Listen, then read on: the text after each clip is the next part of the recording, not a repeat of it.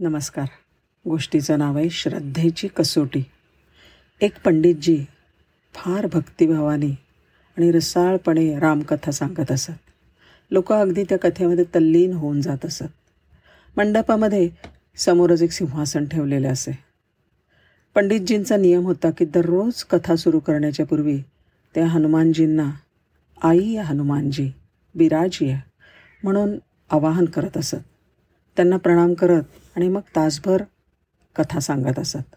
ही कथा ऐकायला रोज एक वकील येत असत. एके दिवशी त्यांच्यातल्या वकिलांनी त्यांच्यामधल्या भक्ताचा ताबा घेतला आणि त्यांनी पंडितजींना विचारलं महाराज असं सांगा तुम्ही रोज हनुमानजींना इथे येण्यासाठी आवाहन करता. ते इथल्या या मोकळ्या आसनावर ते खरोखरच बसतात का? पंडितजी म्हणले हो हो. माझी अशी धारणा आहे की रामकथा जिथे होते तिथे हनुमानजी नक्कीच येतात. वकील म्हणले ते नाही मी मानत. हे तुमचं वैयक्तिक मत झालं. हनुमानजी इथे येतात याचा मला पुरावा द्या. आणि ते तुमची कथा ऐकायला येतात हे तुम्ही सिद्ध करून दाखवा.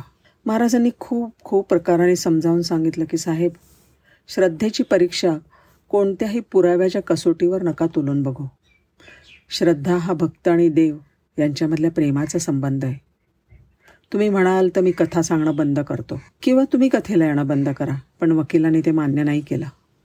ते म्हणले किती दिवस झाले? तुम्ही असं मारुतीला मोठ्या आदराने अपाचारण करतात. आणि तुमची वागणूकसुद्धा अशी असते की जसं काही ते श्रवणाला येऊन बसलेत. ही अंधश्रद्धा आहे आणि हे बिलकुल योग्य नाही. तुम्हाला हे सिद्ध करावंच लागेल की भगवान हनुमान कथा ऐकायला येतात. दोघांमध्ये वादावादी झाली. वाद वाढत गेला. पण वकील महाशयांच्या युक्तिवादासमोर पंडितजी पराभूत झाले आणि म्हणाले हनुमानजी येतात याचा पुरावा मी उद्या तुम्हाला देईन. असं करा ज्या सिंहासनावर मी हनुमानजींना बसायला सांगतो त्या सिंहासनावरची गादी तुम्ही आज तुमच्या घरी घेऊन जा आणि उद्या घेऊन या. उद्या ती गादी सगळ्यांच्या समोर आपण सिंहासनावर ठेवू. मी कथेच्या आधी हनुमानजींना नेहमीप्रमाणे आमंत्रण देईन त्यांना प्रणाम करेन आणि मग तुम्ही ती गादी उचला. गादी जर उचलली गेली तर समजा की हनुमानजी तिकडे नाही आहेत पण जर तुम्हाला गादी उचलता आली नाही तर हनुमानजी तिथे असल्याचं ते प्रमाण मानावं लागेल. वकिलांनी ही परीक्षा मान्य केली. पंडितजी म्हणले हे बघा ही सत्याची कसोटी आहे. त्यामुळे जो कोणी पराभूत होईल त्यांनी काय करायचं पुढे हे आत्ताच ठरवूया. वकील म्हणले ठीक आहे. गादी जर का मी उचलू नाही शकलो तर मी वकिली सोडून तुमच्याकडून दीक्षा घेईन. पण तुमचा पराभव झाला तर तुम्ही काय कराल? पंडितजी म्हणले मी कीर्तन प्रवचन रामकथा हे सगळं सांगण्याचं सोडून देईन आणि तुमच्या ऑफिसमध्ये येऊन शिपायाचं काम करीन. वकिलांची आणि भुवांची ही गोष्ट सर्व दूर पसरली. दुसऱ्या दिवशी कथा मंडपामध्ये प्रचंड गर्दी झाली. नेहमी कथा ऐकण्यासाठी न येणारे लोकसुद्धा ही देवावरच्या भक्ती प्रेम आणि श्रद्धेची कसोटी पाहण्यासाठी आवर्जून आले. सभागृह खचाखच भरले. पंडितजी आणि वकील कथा मंडपात आले. सिंहासनावर वकील साहेबांनी गादी नेऊन ठेवली.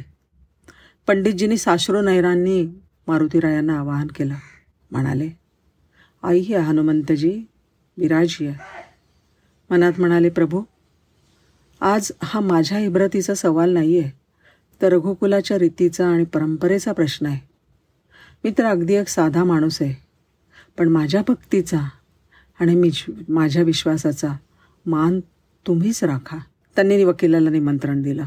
चला सिंहासनावरची गादी उचलून दाखवा. गादी उचलण्यासाठी वकील साहेब मोठ्या जोमाने सरसावले. पण पण त्यांना सिंहासनाला स्पर्शही करता आला नाही. तीन वेळा त्यांनी प्रयत्न केला पण तिन्ही वेळा ते अपयशी ठरले. वकील घामाने डबडबले आणि पंडितजींच्या पाया पडले म्हणाले महाराज गादी उचलणे तर दूरच. माझा हात सिंहासनापर्यंत पोहोचू सुद्धा शकला नाही. कोणीतरी दिव्य शक्ती मला विरोध करत होती. मी माझा पराभव मान्य करतो. हनुमानजी नक्की इकडे रामकथा ऐकायला येतात. पंडितजींनी प्रभू रामचंद्रांना आणि हनुमंताला प्रणाम केला. आणि जमलेल्यांकडे पाहून हात जोडून म्हणाले श्रद्धेनी आणि भक्तिभावाने केलेल्या उपासनेमध्ये खूप शक्ती असते असं म्हणतात. परमेश्वराची मूर्ती ही दगडाचीच असते पण त्यामध्ये भक्ताच्या भावनेनी प्राण स्थापले जातात. आणि तिथे परमेश्वर विराजमान होतो. ह्या श्रद्धेचंच प्रत्यंतर इथे आलं. तुम्ही सगळेजण ह्या घटनेचे साक्षी आहात. होय ना? सियावर प्रभू रामचंद्र की जय. पवनसुत हनुमान की जय. धन्यवाद.